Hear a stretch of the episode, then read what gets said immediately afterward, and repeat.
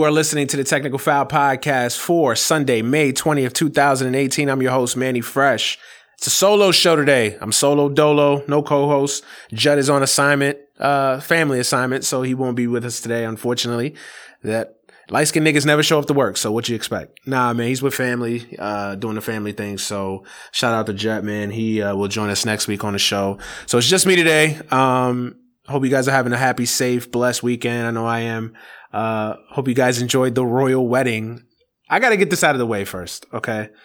I got a lot of flack on social media for saying that, you know, if you stood up yesterday or you woke up this morning or yesterday morning, I should say, and fucking watched that wedding, you got serious issues. And I just posted it out there just as, you know, it's my opinion. Like, I just, like, and the amount of people that were so fucking upset by what I said, like, oh my God, like, yo, you would have thought, like, I said something fucking offensive about somebody's fucking mother's wedding or fucking your sister's wedding. Like, bro, it's a royal wedding. Two motherfuckers that you, me, and the average person will never in our lives ever meet or encounter.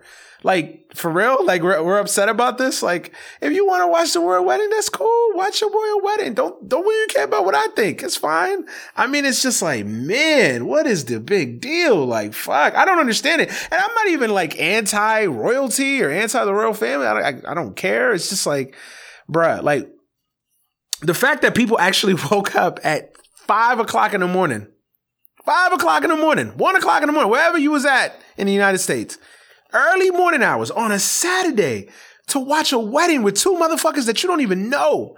Bruh, that's just, that's bugged out to me. I, what, what, what can I say? What can I say? It's bugged out to me, but whatever. Hey, it is what it is, man. Your TV, your TV viewing habits work for you, then hey, more power to you, man, for real. But uh, yeah, I got, I got, uh, I've been, I've been getting assaulted on Twitter and Facebook and all areas of social media because I said the royal wedding is whack and why would you watch it and blah blah blah blah blah. Like, bruh, seriously, it's not that serious. Like, it's it's it's no different than any other wedding, just with a bunch of rich, powerful motherfuckers. Like, that's it, for real. So, but whatever. Hey, shout out to Meghan Markle and and Prince, whatever his name is, Harry, I guess. Yeah. Prince Harry or whatever the fuck his name is. Uh, salute to y'all. Hope you guys have a uh, long lasting, lovely relationship for the rest of your lives and have wonderful children, all that good stuff, man. So yeah, that, that's it. All right. Can y'all get off my backs now? Could, you know, can y'all leave me alone? I'm not the, I'm not the, the, the evil, evil big bad wolf that picked on the the the, the sanctified ho- holy matrimony of, of royalty. I'm sorry, okay? I hope Prince Harry and Meghan Markle have a beautiful, happy existence together. Wonderful. All right. But anyway, uh, yeah, man. So the royal wedding was yesterday, and I got in trouble for saying shit about that. So I apologize, who I may have offended. Not really, but yeah. but it sounds good, so I'll apologize. But yeah, man. Uh, what's good, everybody? Uh, man. Uh, did the Celtics show up last night? Like, I- I'm I'm pretty sure like the Celtics did not show up last night. Like not even a little bit. I mean, and you had to expect that the Cavs were going to come out with a lot of momentum, a lot of energy, a lot of a lot of fire. I mean, they they they just were completely outplayed in both games in Boston. Um, outside of really that first quarter where LeBron basically took over, um, the Celtics were, I mean, the Celtics really outplayed the Cavs in this entire series. So you knew that game three was going to be different. Obviously being home, obviously they're down 2-0. Um, fighting for their playoff lives. You knew that the Celtics, you knew the Cavs were going to come out ready to go, but I mean, damn, that was a fucking 30 point beatdown. I mean, there's not much to really analyze from the game. Um, I don't know how much we should be surprised that it was a blowout, I guess. I mean, it, it was bound to happen, I guess.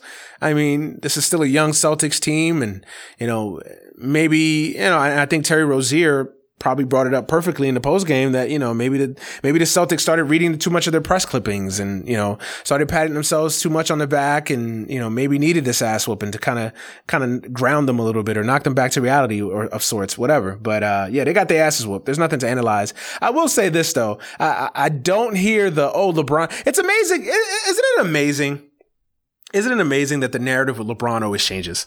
It's like when they lose games constantly or when they lose games in the playoffs, it's, oh, look at LeBron. He has to do everything by himself. He has no help. Oh, poor LeBron. He has no help. Oh my God. The fact that he has to do this, that, and the other by himself. Oh, he's got no help. He's got this. He's got that. That's the narrative. But then as soon as they win, As soon as they win, it's, oh, oh, well, LeBron is so great. Look at how we, look at how he inspired his team. Look at how they came all ready to play to, to fight for LeBron and oh, to give LeBron some help. It's like, I don't hear the narrative that LeBron doesn't have any help when they win. It, it's amazing. When they lose, he, he doesn't have any help. But when they win, uh, that's, that's, that's the greatness of LeBron. And that's what drives people fucking insane. It's like, be consistent. Be consistent. If he doesn't have any help, then he doesn't have any help. But say that all the time. When he wins, oh, amazing how that narrative just goes away, doesn't it? It's amazing how that discussion, that topic, that narrative just completely goes away. There's no, no inkling of, oh, well, LeBron doesn't have any help. No, he has plenty of help. Guys just have to play better.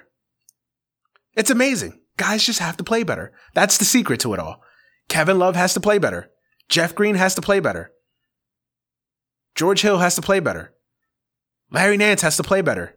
Rodney Hood, I know he's been the disappearing act, and I don't know what the fuck is going on with Rodney Hood in that whole situation, but Rodney Hood has to play better. I mean, they have quality players on that team. So this idea that LeBron is playing with the 2007 Cavs, it's bullshit. He's got quality on that team. Now, is that team as good as they've been the last two, three years? No. No. But they still have a decent team and a, and decent quality NBA players on that team. And I'm just tired of hearing this notion that LeBron just, just basically, it's basically one against, it's one guy against the Celtics. It's bullshit. It's bullshit. So I'm glad that LeBron's help finally showed up last night. I'm glad. But the LeBron stans out there will t- will have you know that it was all LeBron. It was and LeBron LeBron basically parted the Red Sea on his way to practice. You know, basically passed on the Holy Ghost to his entire teammates, all 12 guys on the team, and said, Tonight, you guys, by the stripes of Jesus, will play well. And that's what happened. The LeBron stans will have you will, will have you will have you think that. But I mean, there's not much to really analyze in this in this game or this past game last night. I mean, you know, it's just the Celtics just got beat down in every facet. I mean, the the Cavs were quicker, they were faster, and I'm not sure that there's much of a surprise. I mean, the the Celtic, I mean, for all intents and purposes, that was an elimination game last night because if the, if the Cavs lose that game, they're going to lose this series in four. I well, I shouldn't say that. I think they're still going to lose this series, but they're guaranteed to lose that series if they lose last night. You can't afford to go down 3-0. Even LeBron James going down 3-0 is a tough task. Even for LeBron. So now the Cavs feel good about themselves and, you know, they're able to right the ship a little bit. It's going to be an interesting game tomorrow. I think that's a big game for the Celtics. I really believe that's a big game for the Celtics. You know, you work hard, awfully hard to get a 2-0 lead. You got LeBron on the ropes. You know, you're going to have to win a road game eventually in this series to, to, to win this series. So tomorrow's a big game for the Celtics. The Cavs did what they had to do. They extended, they, you know, they got back in this series, you know, and it's weird to say because, you know, you would think the team that's down 2-1, a lot of pressures on the Cavs, but I think there's a lot of pressure on the Celtics tomorrow night. I think the Celtics have to win that game. You know, I don't think that, I'm not going to say that I don't think the Cavs have to win that game. I think that the Cavs, I think that the Cavs would like to win this game tomorrow night, but I don't think there's, it's a must win for the Cavs to win that game tomorrow night. Um, because I think that, you know, they could, I, it's hard because you would think, well, if they lose tomorrow night, they're going to definitely lose in five. And I still believe that, but I don't know. I mean, I, you know, could you put it past the Cavs to play one great game in Boston and, and win game five? I, I mean, it's, it's, it's possible. It's doable. I mean, they, they, you know, they could have easily won game two if LeBron had played better. And yes, and, and, and can we get that out of the way too? Oh, he had a triple double in game two. That was not a great triple double. See, this is why you can't take stats into everything. This is why you can't look at stats and just look at the, the raw numbers and try to break an, base an opinion off that. Because if you look at that stat line LeBron had in game two, you would think, wow, 40 points, you know, 13 rebounds, 11 assists. You would think, man, the guy had a great game. If anyone, anyone that watched that game, can you legitimately tell me that LeBron basically dominated that game? He did not. He did nothing after the first quarter. Let's be honest. He, what, he scored 25 points in the first quarter? Something like that? 25 points, had like 27, 28 points at halftime and did basically did nothing else in the, in the second half. I know he got 40, but a lot of that was just garbage time buckets and getting to the free throw line a couple times and hitting some free throws. Like that's essentially what that was.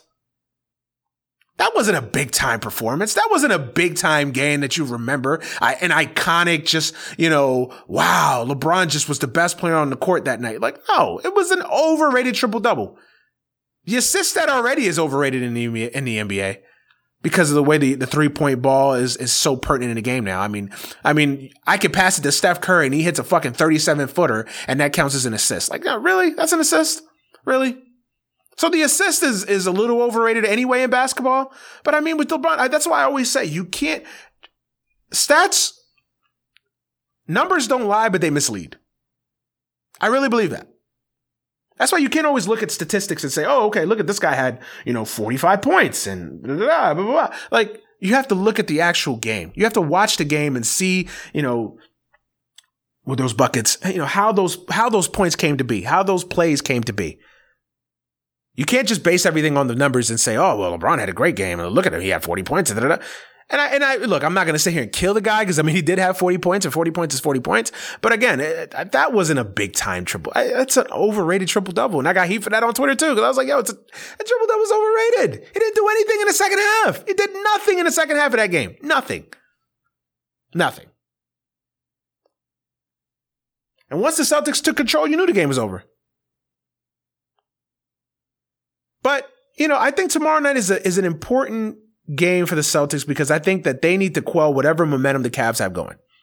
I don't think if you're the Celtics, I don't think you can allow the Cavs to, to leave Cleveland with some momentum. I know that they have two of the three games remaining after tomorrow night at home, but I don't think you want to play that game. That's a dangerous game. You know, the, the, the Celtics, they have the better team, but the Cavs have the best player. And sometimes when the, when the team has the best player, that's still an advantage. Now, it's not an, it's not a major advantage, but it's an advantage. And I think if you're the cat, I think if you're the Celtics, you know what? Come down, you know, tomorrow night, come out there and beat them. Don't fuck around. Don't give the Cavs any any level of momentum. Because you know how I feel about momentum. You know how I feel about momentum. So I think it's a big game for the. I know people will disagree with me because they think you know obviously two one you know, and normally I would agree. Normally I would agree. Two one, they lose tomorrow. Game is series is over. Blah blah blah. But I think this is an important game for the Celtics tomorrow. I, I'm going to be very interested to see how the Celtics come out tomorrow. I'm going to be very, very interested. So finally, this Eastern Conference has a little bit of juice and entertainment going. Because, I mean, after last, what? When was the last game? After last Tuesday?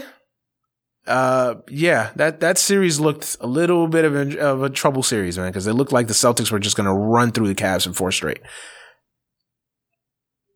And now it's looking like it's going to be a, you know, at, at, at most it's going to be a five to six game series. Maybe seven. Who knows? Maybe seven. The Cavs win tomorrow night. I, I will say this. If the Cavs win tomorrow night and go back to Boston 2 2, this is going to be a seven game series. Without a doubt. That's the swing of tomorrow night. Tomorrow night's the most important game of the series. If the Celtics win tomorrow night, I think they beat them in five. If the Cavs win tomorrow night, I think we're playing a seven game in this series. I really believe it. I really believe it. So we finally got some intrigue in the series. Finally. Finally.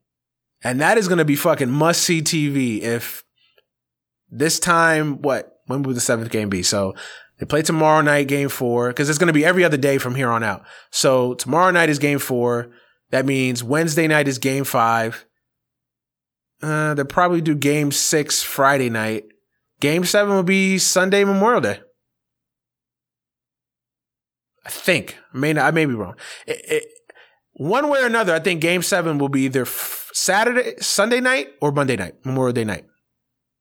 And that's going to be interesting. That's going to be must see television. If there's a seventh game in Boston, Celtics have a chance to go to the finals, finally knock off and dethrone LeBron. That is going to be fucking must see TV. I must admit. I, I must admit that will be very intriguing must see TV. So tomorrow is a very important game for both teams, but I think it's a more important game for the Celtics. I really believe that. I really believe it. As we speak right now, game uh game 3 of the Western Conference Finals is going on. Uh Rockets and uh Warriors. And, you know, I don't think there's much surprise, although I will say I'm a little surprised. I did pick the Rockets to get swept, and I got shit on Twitter for that. I'm just been getting a lot of shit on Twitter. Let's just put it that way. I've been getting a lot of shit on Twitter for my tweets and my opinions. Hey, That's what Twitter's for, man, to give my opinions. You may not always agree with them. You may not always like my opinions, but it is what it is. Okay. So whatever. But, uh, I was the same guy on this show last week that predicted that the Rockets would get swept. Um, obviously they're not getting swept. They won game two. Um, I don't know what to say about that game. I, I, I don't know how to read that game. I know everybody's reading that game as, oh, the Rockets found their mojo, blah, blah, blah, da, da, da. Uh, I will admit I didn't like the way the I didn't like the way the Warriors played that game. The Warriors played no defense in that game. The Warriors just looked disinterested from the game from the start of that game. And and and to be honest, that game would have been worse had Durant just not had a great night. Like Durant was just fucking unstoppable in game two, or else that would have been a forty-five point beatdown. Like if Durant had an off shooting night, like the Rockets would have won that game by fifty. Like that's what it felt like. Like the Warriors just the Warriors. Uh, the one thing that would worry me if I was a Warriors fan, and I'm still not concerned overall because I think the Warriors will still win this series. But the one thing that would concern me is that the way that just the lack of effort, the lack of energy, especially on the defensive side of the, the this defensive side of the ball, and how the Warriors played. I mean, they just had no.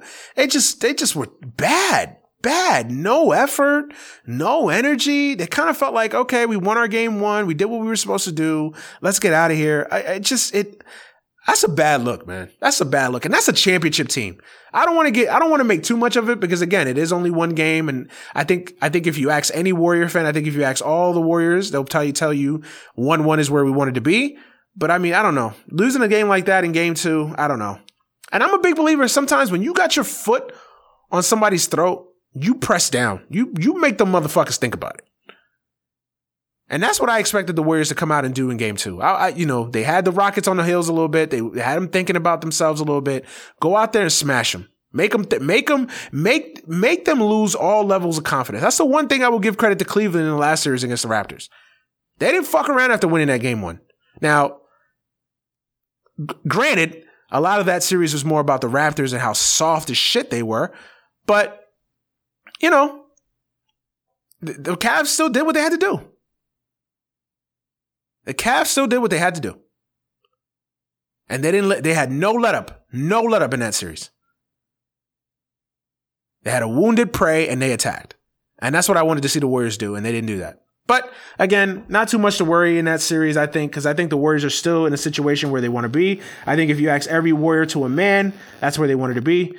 Um, as we're talking to you right now, that game is 26 22 Warriors lead, first quarter, a minute 41 left in the first quarter. So, um, game is going on as we speak. But, uh, yeah, you know, I'm going to be very interested to see in this series. I, I still think, I still think when it's all said and done, the Warriors are the better team. And I just think that the Warriors, um, I just don't think the Rockets have any answers for Durant. I think the Warriors, Steph Curry's bound to play better. Uh, I know everybody had a field day ripping Steph Curry and, you know, how bad he was. And I'll admit he was bad in game two. He was bad in game two. I think everybody has fun at, at, at Curry's expense, ripping him. And, and, and I will admit, you know, in big games and big series, Curry has not shown up over the last couple years. I'll be honest. He played great in the playoffs last year. He was healthy. Now, a lot of that is health. I mean, a lot of that is health. A lot of that is health. In the finals a couple years ago, you know, he had the bad MCL. This year he has the bad MCL. In the first finals they had against Cleveland, you know, the year that Kyrie and Kevin Love were both out, he didn't play well. He got outplayed in that series. So, I mean, a lot of it is injuries, but I mean, hey, some people subscribe to that old Jimmy Connors theory. If you're injured, you don't play, and if you play, you're not injured. A lot of people subscribe to that. A lot of people, and that's a fair, and, and if you do, that's fair. That's fair. You know, I can't evaluate you if, you know, how, how can I evaluate you? If you're hurt, you're hurt. I, I can't evaluate, well, you know, he only had 15 points in this game because he was hurt. So had he not been hurt, he probably have 30. Like, I, I, how do I, how do you as a fan evaluate that? So it's, it's, it's, it's, I, I got to give guys a little bit of a break. I'm, I'm a little bit more sensitive to injuries than other people are. Like, if you're injured, I, I can, but you're still trying, cause there's a difference between hurt and being injured. I think Steph right now is probably, he will admit he's probably a little hurt. He's probably not 100%, but he can still play. But obviously you're hampered. Not enough where you're costing your team. And I don't think Steph is hurt in, to the point where he's costing his team. But I just think, like, the, the thing is, the, the Warriors didn't lose that game because Steph Curry didn't play well. It was a contributing factor, but the but the Warriors are not going to lose this series because the, the Warriors are going to lose this series. If they come out and play defense like that for the rest of the series, they're going to lose this series. That's why they're going to lose. It's not going to be because Steph Curry shoots, you know, 12 for 30 or whatever the fuck he did. Now, granted, Steph Curry has to play a lot better than what he played in game two. And I believe he will. I haven't looked at the box score tonight but I believe he will. I believe he will. I still think the Warriors have the advantage in this series. These next two games, they haven't lost a play. They haven't lost a home game basically in two years. Since it's crazy. Since Durant got there, they have not lost a home playoff game. It's insane. They haven't lost a home playoff game since Game Seven two years ago in the finals. That's that's that's crazy when you think about it. That's crazy. So I think if you're a Warriors fan, I think you have all the confidence in the world that the that the Warriors can get the job done. Um, I still think they have the advantage in this series. I don't think much has changed even after Game Two. I will say I respect the Rockets a little bit more. The Rockets showed me something because the Rockets in their history have laid down in those moments. How many times have we seen the Rockets in those moments? They get punched in the mouth in Game One. I expected them to get punched in the mouth again in Game Two. I'll be honest. But the Rockets showed me something. They came out there and played, played hard. They played with some toughness. Their defense actually, they actually played some modicum of defense. I think their defense, you know, the, the, the narrative on their defense was a little overrated, I think. Because I mean the Warriors still scored 100 and something points, but you know, that being said, they played well. They played well. So the Rockets showed me something. But they haven't shown me enough where I believe they're going to win the series. They haven't shown me enough where I believe there's there's length in this series. And like I said last week, if they lose a hard fought seven game, even a six game series, bounce of the ball here, bounce of the ball there, back and forth, the tide turns here, the tide turns there, I'm not going to kill the Rockets. But if they get skull drugged in the next two games and then they lose a game five in Houston, I will lose all respect for the Rockets. I really do. I really will. So it's going to be interesting to see these next two games for both these series. Um, I'm more interested in the Celtics Cavs series, honestly. I really will. I really will be because I think that there's intrigue in that series now. Because I'm I'm going to be very interested to see the Celtics come out tomorrow. What kind of energy? And, I, and they're saying all the right things. You know, Jaylen Brown saying we're ready to fight tomorrow. I'm going to be very interested. I'm going to be very, very interested. They're saying all the right things. But I, I, I pe- most of the basketball world would disagree with me. I think this is a big game for the Celtics tomorrow. I really believe. I think if you're the Celtics, you want to get this series over quick, win tomorrow night. Don't fuck around with the Cavs. Don't make the Cavs believe.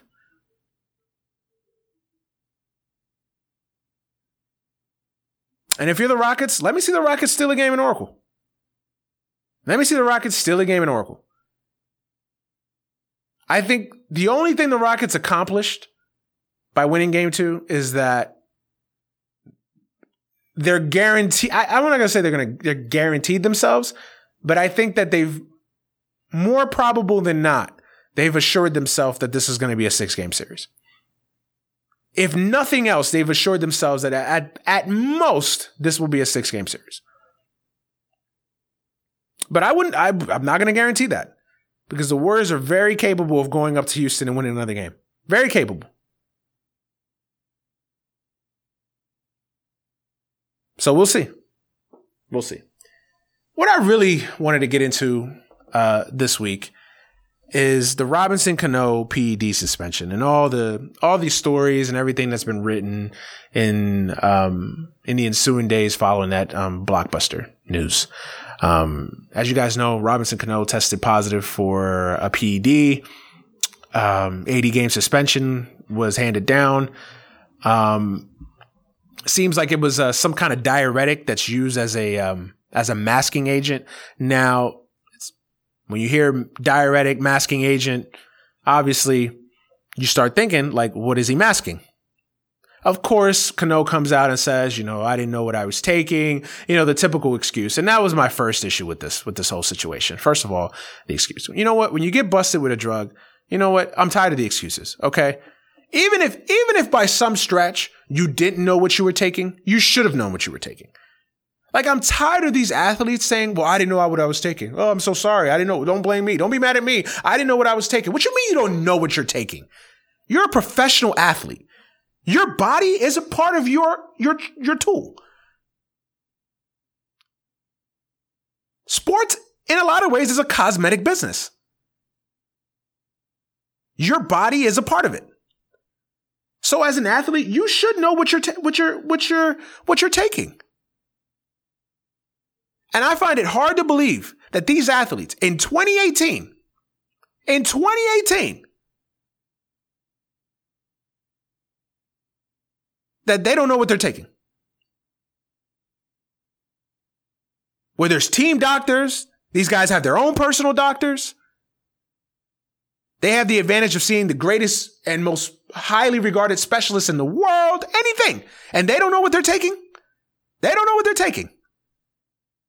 Come on. I, I, I just, it just infuriates me when I hear these excuses. Well, I, I didn't know. What do you want me to do? I took cocaine. What? Cocaine was in it? Oh, I didn't know. I didn't know it was in my, I didn't know. I didn't know what I was taking. What you mean you don't know what you're taking?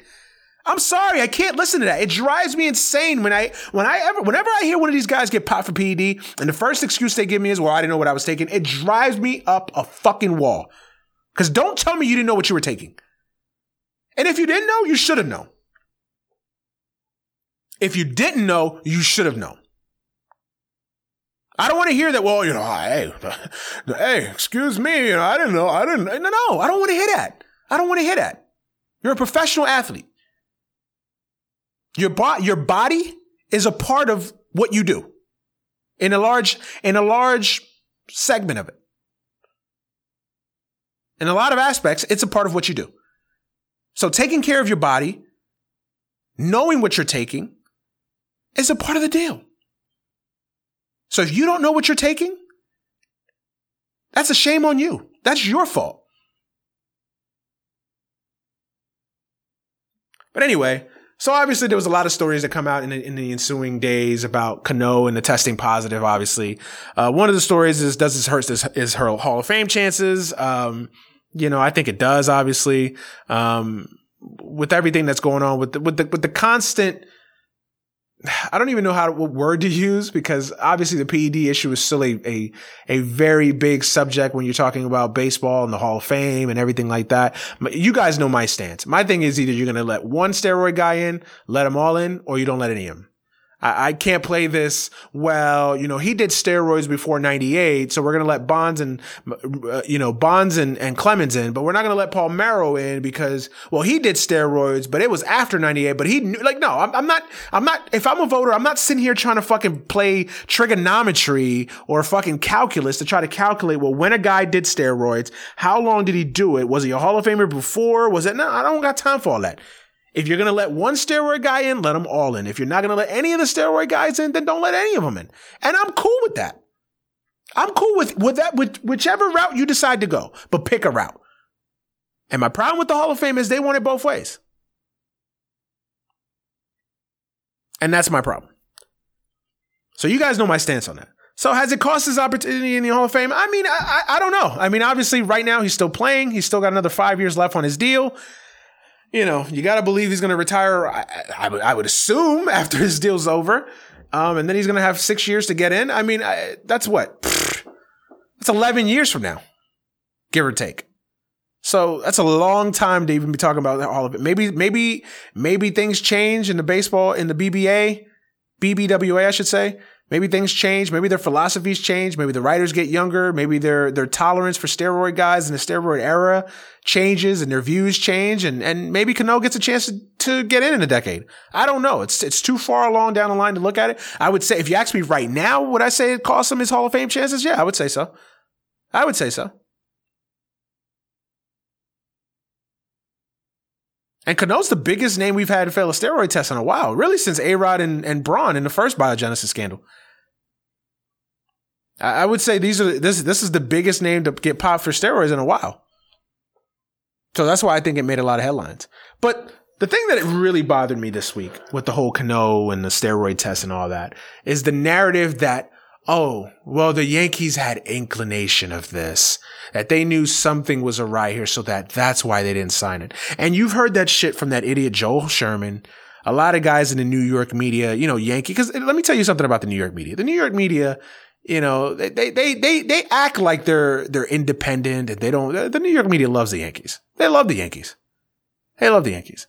And they give the Yankees all of the benefit of the doubt. All of it. It's not as bad as how the New York Giant, the New York media treats the Giants as opposed to the Jets. It's not that bad. It's not that skewed. But, you know, the Yankees do get a lot of benefit of the doubt. And I get it. Winning 28 championships will do that to you. Or 27, however many. I lose count. Winning 27 world championships will do that. But I mean, sometimes it is a little sickening. Like, come on. Like, First, the, sh- the, first thing that bothered me, and I'll get to I'll get to Teixeira's comments in a second, but the first thing is this notion that the Yankees knew. That's bullshit. Okay, don't don't no no. Like when I heard that shit, I literally wanted to fucking blow a gasket. That oh well, this is why the Yankees let Cano go because they knew that there was some inklings and some some whispers that Cano may have been a, a PED guy. Bull fucking shit. And you want to know why I'm saying bull fucking shit? You want to know why I'm saying I'm calling bullshit on that? Is because first of all, the Yankees offered him a seven year, $190 million deal. If you were that concerned about his PED use, if you were that concerned about the worries that, you know, his link, he's being linked to biogenesis and his connections with A-Rod and doctors in the Dominican Republic and all this other bullshit, why did you offer him a seven year, $190 million deal? That's bullshit. Bullshit. It's not like the Yankees offered him a, a, a one year deal at the league minimum. Like the, Yankees, offered him a two year, $30 million deal. The Yankees offered him a seven year, $190 million deal. The Yankees' problem was they didn't want to go 10. They were already paying, they were already paying for A-Rod and that horrible contract. They were over the luxury tax and they didn't feel like spending that much money on Cano. Paying a guy to his late 30s, maybe 40s. That's why they didn't keep him. That's why, and Cano got a fucking deal that he couldn't refuse from the Mariners, and that's why he went to Seattle. But this idea that the Yankees knew, that the Yankees were aware, and that that's why they didn't want to re-sign him, it's a bunch of bullshit. The Yankees don't get retroactive credit. I'm sorry. No. The Yankees wanted to sign him just like a lot of other teams in baseball that were willing to meet his asking price. And if the Yankees had, and had the Yankees offered him 10 years, 200 and whatever million dollars that he got, I think he got 240 million. Guess what? He'd be a Yankee today. And he would have pissed hot to, you know, this week as a member of the Yankees. Oh, by the way, he's not the first. But what really bothered me is this, this this hunger to go out there and give the Yankees credit. Look, I know every, I know it's, I know the Yankees are back to being everybody's flavor of the month again or flavor of the season again. And the Yankees could do no wrong. And every team is baseball is playing catch up to the big, bad, mighty Yankees. I know we're back to that narrative again, but I mean, this shit is getting out of hand now. This is, I mean, this is ridiculous now. The idea now that we're going to give retroactive credit to the Yankees, like the Yankees knew, that's bullshit. I'm sorry. You can't tell me that somebody knew that you had steroids connection, but yet we offered you seven years, 190 million. I'm not buying that. I'm not buying that. That's bullshit. So if that wasn't bad enough, and all the articles written about that and all that other shit, if that wasn't bad enough, Mark Teixeira, ex Yankee first baseman, who who now works for ESPN, goes on, ES, on an ESPN, I think it's a Michael Kay show, goes on a Michael Kay show this week and said, you know, when he's asked about Cano and testing positive, he says, well, I'm not really surprised. I'm not surprised. There were whispers and blah, blah, blah. And I'm paraphrasing. There was whispers and notions about it, so I can't say that I was really surprised. Mind you, he starts the conversation by saying that he's really tight with, with Robinson Cano, that he's friends with Robinson Cano. And then you then you then you proceed to throw him under the bus. Here's my issue with Mark Teixeira. Hey, Mark, where were you all these years? Where were you all these years? Mark Teixeira retired at the, at, at the end of the 2016 season. Robinson Cano already had been with the Mariners for three years. What, three, four years at, the, at that point? Three years. Yeah, three years. In those three years, I never heard Mark Teixeira say anything about Robinson Cano and biogenesis and connections to PEDs and whispers and notions and any of that. Why? And he's been out of base. Okay, you want to you want to give me? Oh, well, he was still a player, and he want to violate the code, the code of the locker room, the code of the clubhouse, and blah blah blah blah blah. Okay, well, he's been he's been out of baseball for a year. He's been out of baseball for a whole year. Why in that whole year did I not hear any, not one time, did I hear Mark Teixeira bring up Robinson Cano's name and steroid? Nothing. Why? I hate it. I absolutely fucking hate it when a guy gets, and this is in all walks of life, in all aspects of entertainment. When somebody gets in trouble, everybody comes out of the woodworks to give comments, to give, you know, experiences or this, that, and the other. I just hate it. It feels like piling on. I don't like that shit. I really, it, it's something that just really fucking annoys me. I don't like it. I really don't fucking like it. You mean to tell me for four years, Mark Teixeira, he hasn't been a Yankee, he hasn't been a teammate of Robinson Cano for four years, almost five years now. And in those four and a half years, Mark Teixeira never said anything. Not even, hey, you know, I, you know, you didn't hear from me, but Robinson Cano, you know, this guy's, just, you know, nothing, nothing. I don't want to hear from it now. That's phony. That's being a phony. See, that's trying to pile on. That's trying to pile on. That's trying to get some attention. That's trying to be, you know, look at me. I can be, you know, I can say, I can say the things that need to be said, you know, you know, that need to be said and, uh, you know, blah, blah, blah. No, that's phony. First of all, first of all, if you're going to say that there were inclinations and there was rumors and there was that, then go ahead and, if you're going to dip your toe in the water and talk, then say what the hell you got to say and, and give all the, give all the dish, give all the stories, give what you heard. Give details. Don't don't don't dip a little bit your toe in and then say, "Well, know, heard." But I'm not going to say anything. No, we want to know it. We want to know it all. We want to know it all. Show some guts. Show some fucking balls and say what you know. Say, hey, I saw him inject himself in the locker room. Say, hey, you know, I saw receipts, or hey, I know that he knows this guy, and this guy knows that, you know, and I know that this guy has steroid. You know, say it. Say what you know. Don't just give innuendos and you know hearsay and I, I don't know, but you know, no, I don't want to hear that. I'm sorry. That's coming off as a phony. That's coming off as a phony. And number two, where were you this whole time? Four years. Four years since Cano and Teixeira have been teammates. Five, well, five, really. And in those four years, I never heard Mark Teixeira not one time say, hey, Cano this or Cano that or Cano this and blah, blah, blah. Again, he says they were friends, but I, you know, I don't know too many of you niggas that would come out there and say, you know, hey, that's my homie, but yeah, that nigga's a big time steroid dealer. I mean, I'm not surprised. That's like if, that's like if I get locked up for, you know, child pornography. And one of my homies is like, yeah, I'm not, I'm not surprised. He's always been a pervert. That's not really my friend, or at least I'm not looking at him as my friend, really. Like, so that was weird to say in the beginning, like, oh yeah, me and me and Robbie are cool and we've been friends and blah blah blah. Really? Because you kind of just threw him under the bus. But that's just my big, and I just hate when guys, when guys get caught up or get in trouble. That's when everybody and their mama want to come out and bash the guy. No, where were you all the time? It's like when Kevin Spacey. You know, remember the thing last year with the Me Too movement and and and Kevin Spacey and and um, you know, Harvey Weinstein and all these guys in Hollywood got in trouble. That's when everybody in Hollywood all of a sudden comes out and oh well, you know, uh, you know, Kevin Spacey was hard to work with and he was an idiot. You know, he was an egomaniac and blah blah. Nah, I don't want to hear that now. I don't want to hear that now. I don't want to hear it in 2017. Why didn't you say nothing in 2013? Oh, I was in a movie with with with uh, with Harvey Weinstein, and I just I could tell that he was a pervert back in 1998. Well, why didn't you say something in 1999? But now that it's in the light, now it's now it's when everybody wants to now everybody wants to give their two cents.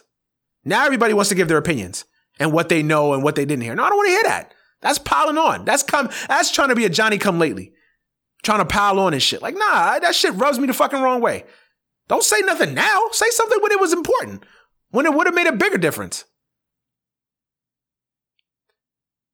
And I feel the same way in sports. Don't don't when a guy gets busted or gets you know caught up cheating or whatever, don't come out of the woodworks now and bash the guy. And I'm not a Cano fan. I don't give a fuck about Robinson Cano. I'm not a Yankee fan. I'm not a Mariner fan. I got no dog in the fight. But it does feel like piling on. I that shit really annoyed me. Those Rob, those Mark Teixeira comments. I'm not surprised. Mark, you haven't been the guy's teammate for almost five years. In those five years, I've never heard you once. Now all of a sudden, now all of a sudden, Mark Teixeira just has a, you know, just wants to talk, wants to ch- just chat it the fuck up. And again, if you're gonna go there, then go all the way. Don't give me little innuendos. Don't give me little nooks and crannies. No, go all in. Don't walk up to the pool and just put your toe in. Jump on in, motherfucker. Give me details. Tell me what you know. Tell me what you know. Give me the scoop. Dish a little. If not, shut the hell up. I don't want to hear it. I don't want to hear it. And this retroactive praise and this retroactive credit that we want to give the Yankees all of a sudden. Oh, oh, that's why the Yankees probably let him go because they knew that they ah, bullshit. Bullshit. Don't tell me that the Yankees were so smart and forward thinking and that they knew, they knew that this was going to be an issue with, with Cano. They offered him seven years. 190 million. They were so concerned. Yeah, really concerned. They offered the guy seven years, 190 million.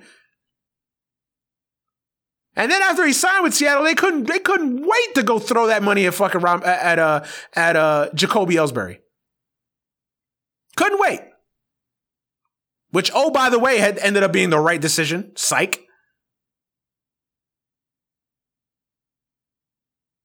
You don't get retroactive credit. The fuck? No. They offered him $190 million. You want to tell me the Yankees offered him a four-year deal at, you know, 80 million? I don't. I still don't, I'm still not buying it, but I at least can, can go with it a little bit. I can go with it a little bit. Not seven years, 190 million. And then tell me, well, you know, we didn't sign him because, uh, you know, we knew biogenesis was going to be an issue. Uh, bullshit. Bull fucking shit. And again, Robinson Cano and to all these other athletes that get popped. I don't want to hear that you didn't know what you were taking. I'm sorry. I'm sorry. I'm not listening to that. I'm not listening to that. I can't listen to that. I refuse to listen to that. And if you didn't know, you should know. Bottom line. You're a professional athlete. Your body is probably your most important tool. You should know what's going on with your body. I guarantee you, I guarantee fucking to you, if I was a professional athlete, I would know every single thing I'm taking and I'm ingesting in my body. Every protein shake, every protein bar, anti inflammatory, diuretic, whatever the fucking case is. I'm knowing every bit of information about that drug or medicine or, or whatever that I'm taking.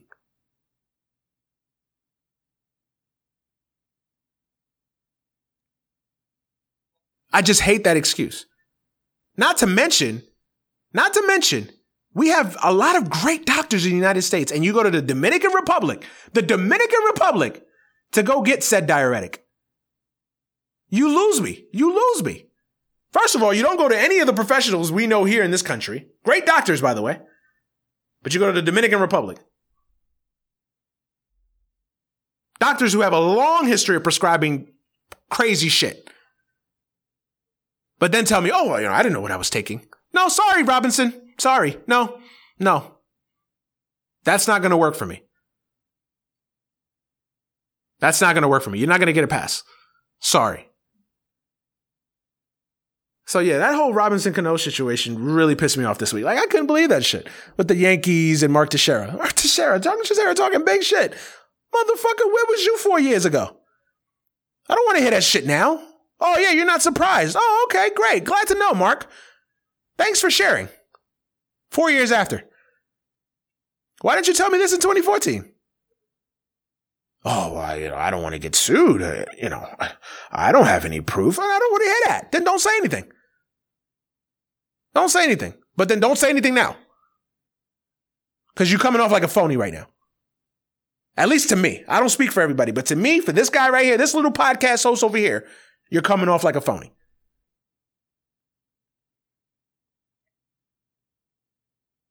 Another topic this week that really pissed me off um, is the Reuben Foster situation. Um, if you guys don't know or are not aware of, Reuben Foster was uh, was facing a court hearing this week um, for an alleged domestic assault um, with his girlfriend, and come to find out, or his ex girlfriend, I should say, um, and come to find out, the girl shows up in court this week and basically admits that you know she made it up.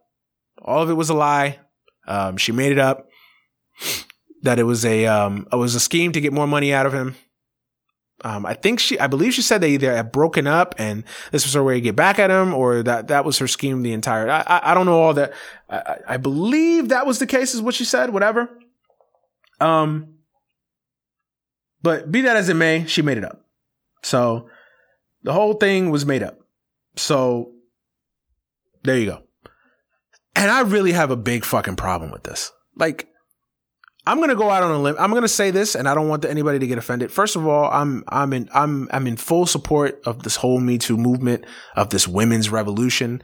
I, I feel like men have taken advantage of women for since the beginning of time, and anything that we can do to make our women, our beautiful, lovely women, who are the most beautiful, pure creatures ever put on this planet,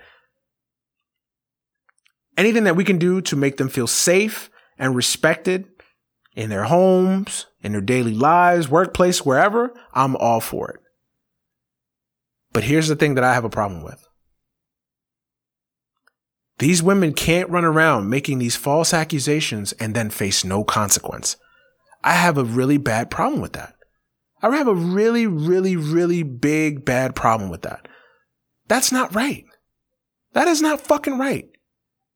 This woman was this close to destroy. And look, I'm not, you know, Reuben Foster's no fucking saint. I get that. And he's still facing charges for weed and uh, drugs and all that. So, so trust. Reuben Foster's not Muhammad Gandhi or Mahatma Gandhi. I, I get it. He's no MLK. But he that that chick was this close to ruining my man's life ruining my man's life. Surely ending his career for the foreseeable future. Maybe facing jail time. Oh, sorry. I made it up. It was just a little scheme. I lied. Jokey joke. Ha ha ha ha. You caught me. My bad. My bad. Didn't mean anything by it though. Sorry. I have a huge fucking problem with that. I have a huge fucking problem with that. And where are all these Me Too liberals that, you know, that, you know, these motherfuckers, they, these, these keyboard warriors that want crusade for every woman that's done wrong? Where are these same keyboard warriors at when shit like this happens? Because this woman should be in fucking jail. I'm going to leave the judicial system out of it because we already know the US justice system is a fucking joke. We get it. There's no need to even discuss that.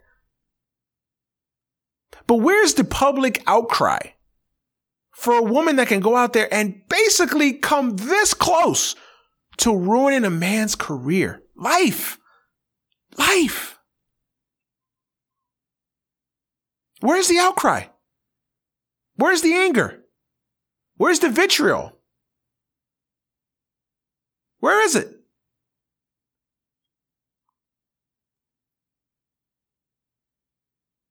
Be consistent. The same folks that want R. Kelly's tours canceled. And I'm in and I'm in full support of it. I'm in full support of it. I am on your side. But you can't have it both ways.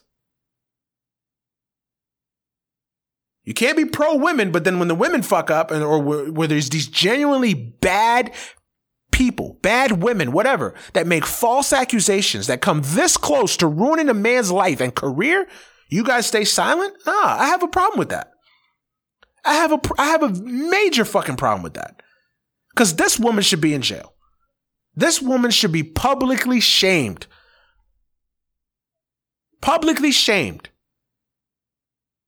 for that shit she pulled. And it's not the first time. That's not the first time. We just recently saw this with Derrick Rose in the Derrick Rose case. So this happens more often than not. And it angers me every time because it's like, oh, well, the lady lied, so, oh, oh well. That's how it almost feels like. Oh well. Oh yeah, she lied. She made it up. Eh. Well, dodged a bullet there. On to the next one. And it shouldn't be that way. It shouldn't be that way. And all these liberals and all these keyboard warriors and these Me Tooers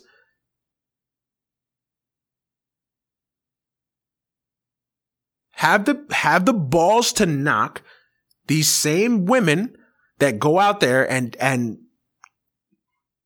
use public sympathy, use the moment to fucking try to ruin someone's life.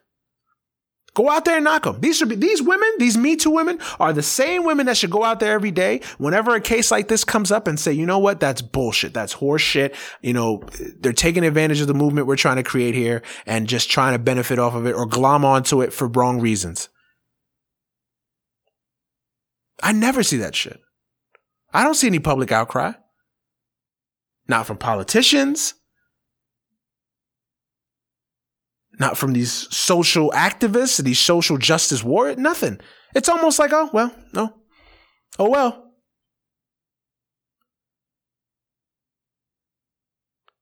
And that shit really fucking bothers me. Like, it just really fucking annoys me, man. This close. And that's the crazy part about this whole situation. It's, it's basically one person's word against the other. Because there's no proof. Like, uh, you know. And like I've always said, what is stopping any woman from accusing me, from accusing you, from accusing the next guy, the next man, your homie, your man's, your boy, your homie, your, your, your neighbor Jim? Uh, who's stopping any woman from accusing any one of these people at any given time? And it's basically my word against yours. We were in a, we were in the office and he touched my butt. No, I didn't. Okay. Well, it's her word against yours. I mean, I guess you could do a lie detector test, I guess, but it's really your word against hers, or your or your word against his, because there's I'm sure there's men that that are using this for their advantage as well. So I don't want to just leave it all up to the ladies. I'm not. This is not a a rant against females, but it just it just annoys me that this shit can still happen, and there's no public outcry. There's no public anger that this woman is walking around a free person and is not in jail, not facing some kind of punishment for almost ruining someone's life. Forget career. Fuck the career. Life. And again, I know Reuben Foster is not, you know, he's not a Jedi. He's not Mahatma Gandhi. I get it. Reuben Foster has a litany of issues, and he still faces some issues. And, and that's another can of worms. And another Pandora's box that I won't get into today. The stupidity of these athletes. But she came this close to ruining my man's life. And then can show up in court and say, hey, you know what? Hey, I made it up. Sorry. Eh. My bad. Then carry on with the rest of your days. it's just a little scheme to get some money. That's That, sorry. Nothing to see here. And it happens in all walks of life, not just sports. Oh, I was in the military. I saw this shit happen in the military way too many times. Too many times that I even love to remember. More times than I can actually remember or, or like to encounter. And it just bothers me.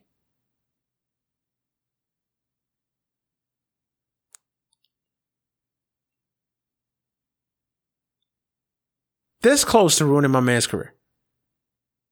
And she's walking free today. No public outcry, no public anger, nothing. No jail time, no jail sentence. I mean, she's probably got to pay a fine. Probably, you know, she probably, I mean, the most she's probably got to pay is court fees. That's about it. That's about it. Warriors up 54 43 at halftime.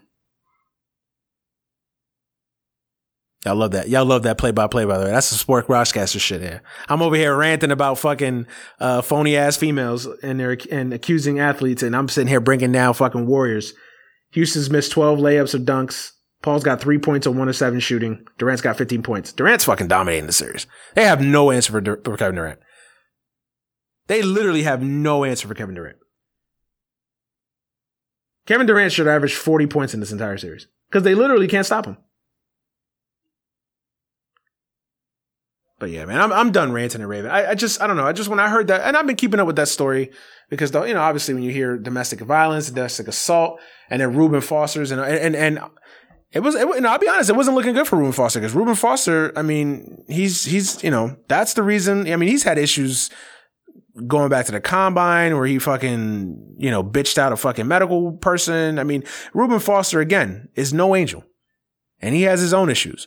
But I just have a really bad problem. And it just rubs me the fucking wrong way when women or men, whoever, people can make these accusations of people,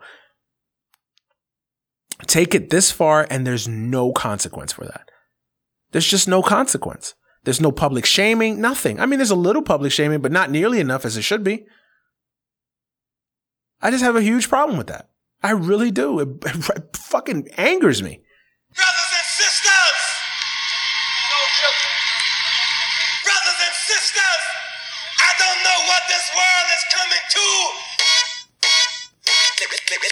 Fouls of the week. And uh, my foul of the week this week goes to Stephen Jackson. You guys know Stephen Jackson. He's uh, you know, he works for Fox Sports One. He's on Colin Cowherd sometimes. Speak for yourself.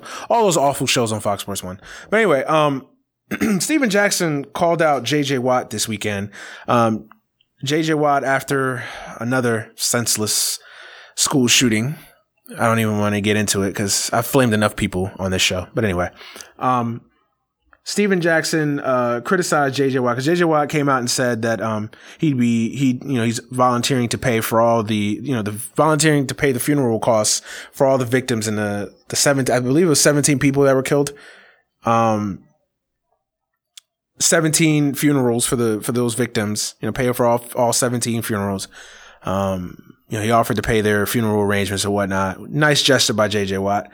Um anyway anyway um on instagram I don't know if it was in like in the photo comments or whatever, whatever. Some somehow or another, Stephen Jackson responds and says, you know, basically saying, uh, I'm trying to pull it up here. Still got all the Hurricane Harvey bread. Might as well. So that was his first response. That was like his first shot fired at JJ Watt.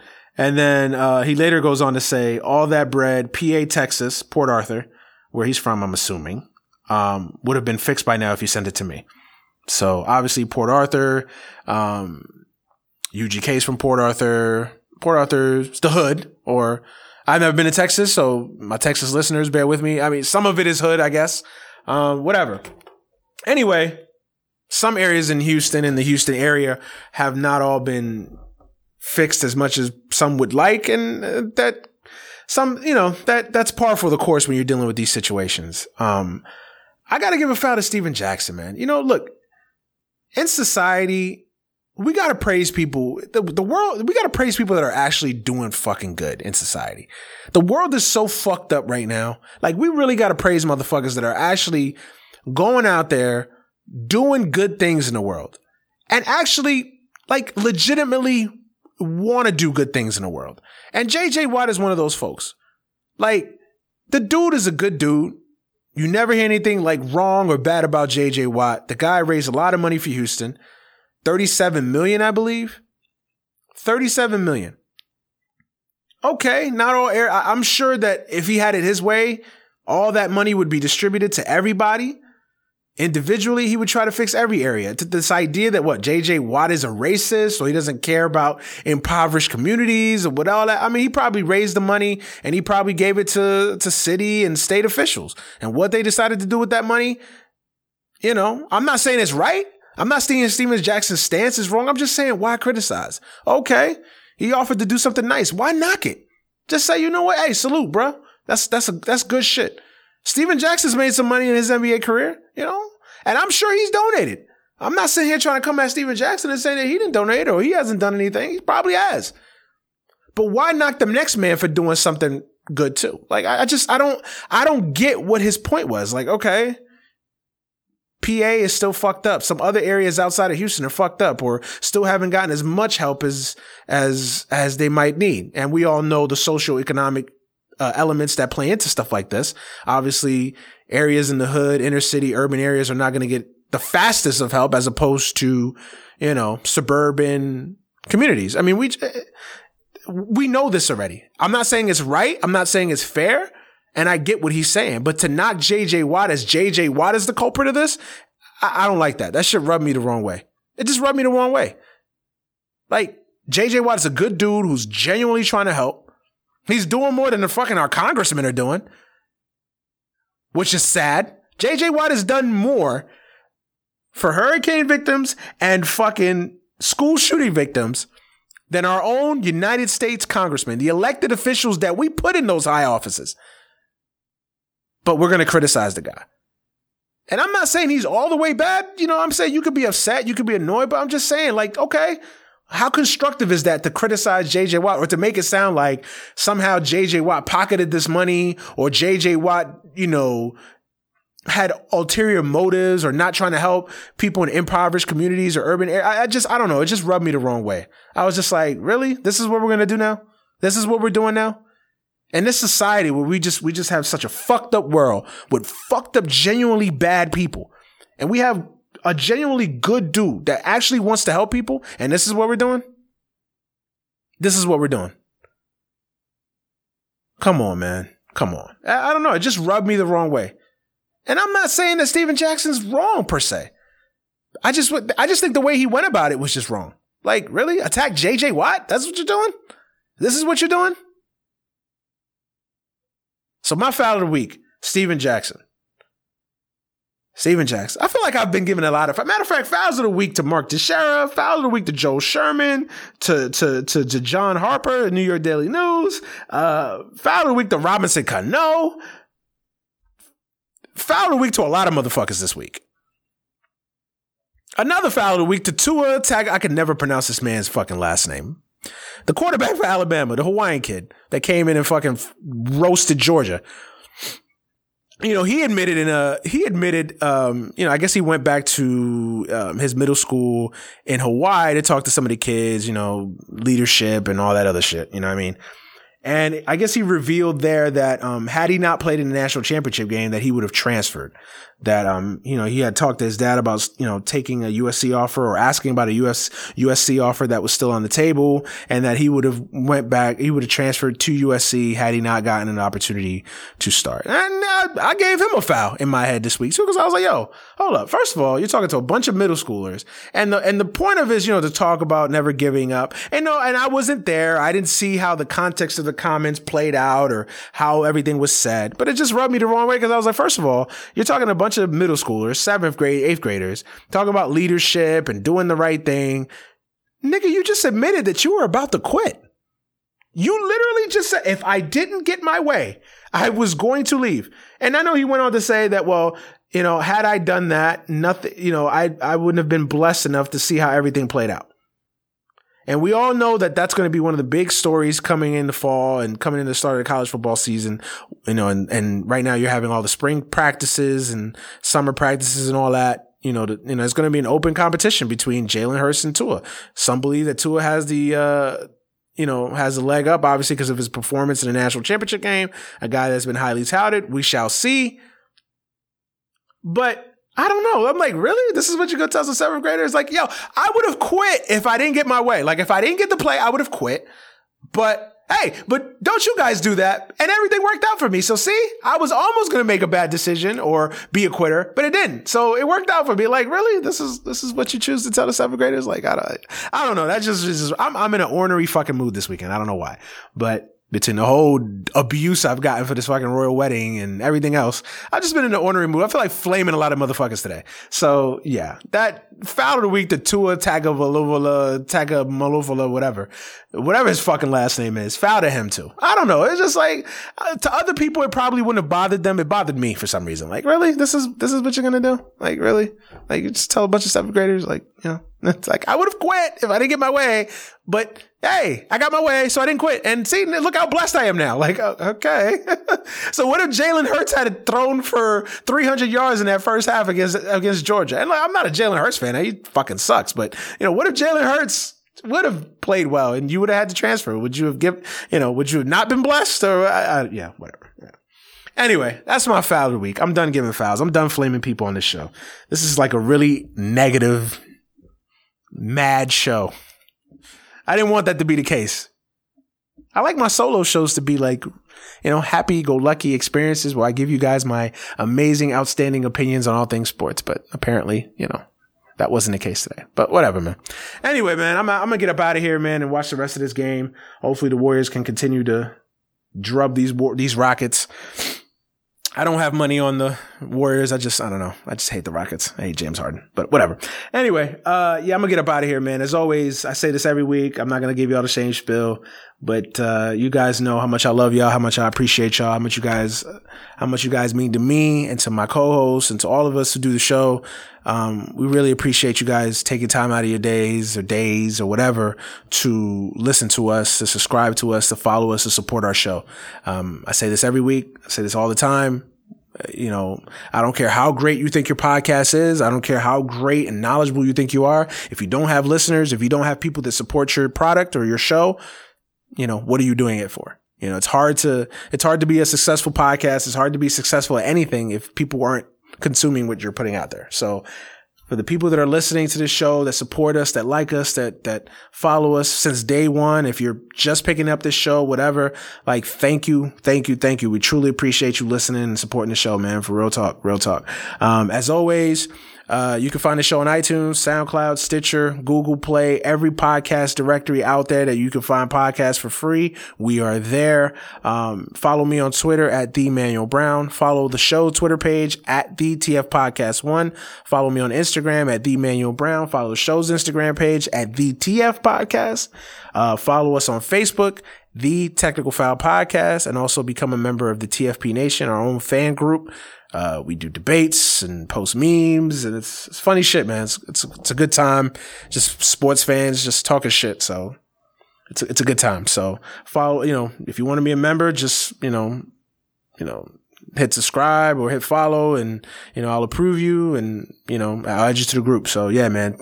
Um, so yeah. And on Facebook, yeah, like I said on Facebook, follow us, the Technical Foul Podcast. So, as oh, follow me on Snapchat, MannyBro15. Follow me on Snapchat, MannyBro15. So yeah, man, thank you for listening. Thank you for supporting the show. Uh, we will be back next week with another episode of the Technical Foul Podcast. We are still going through the name change. So like I said, I've been saying the last couple weeks, um, if you have any ideas for a name change, we've gotten some good ideas. I've actually been hit up with some emails, some decent ideas. I'm not sure how I feel about them yet, but I'm definitely taking suggestions and definitely taking ideas. So if you have any ideas for the show, you can DM me on Snapchat, you can DM me on Instagram, or you can email me at the show's uh, email page, which is uh, at the TF at gmail.com. Um, so yeah, man, uh, I'm going to get up out of here. Uh, hope you guys have a happy, blessed, safe week. We will, uh, see you guys next week, Memorial Day weekend. Uh, hope you guys have a safe, happy, blessed week, man. For real, real talk. We'll be back with another episode of the podcast next week. Peace. Serious, serious.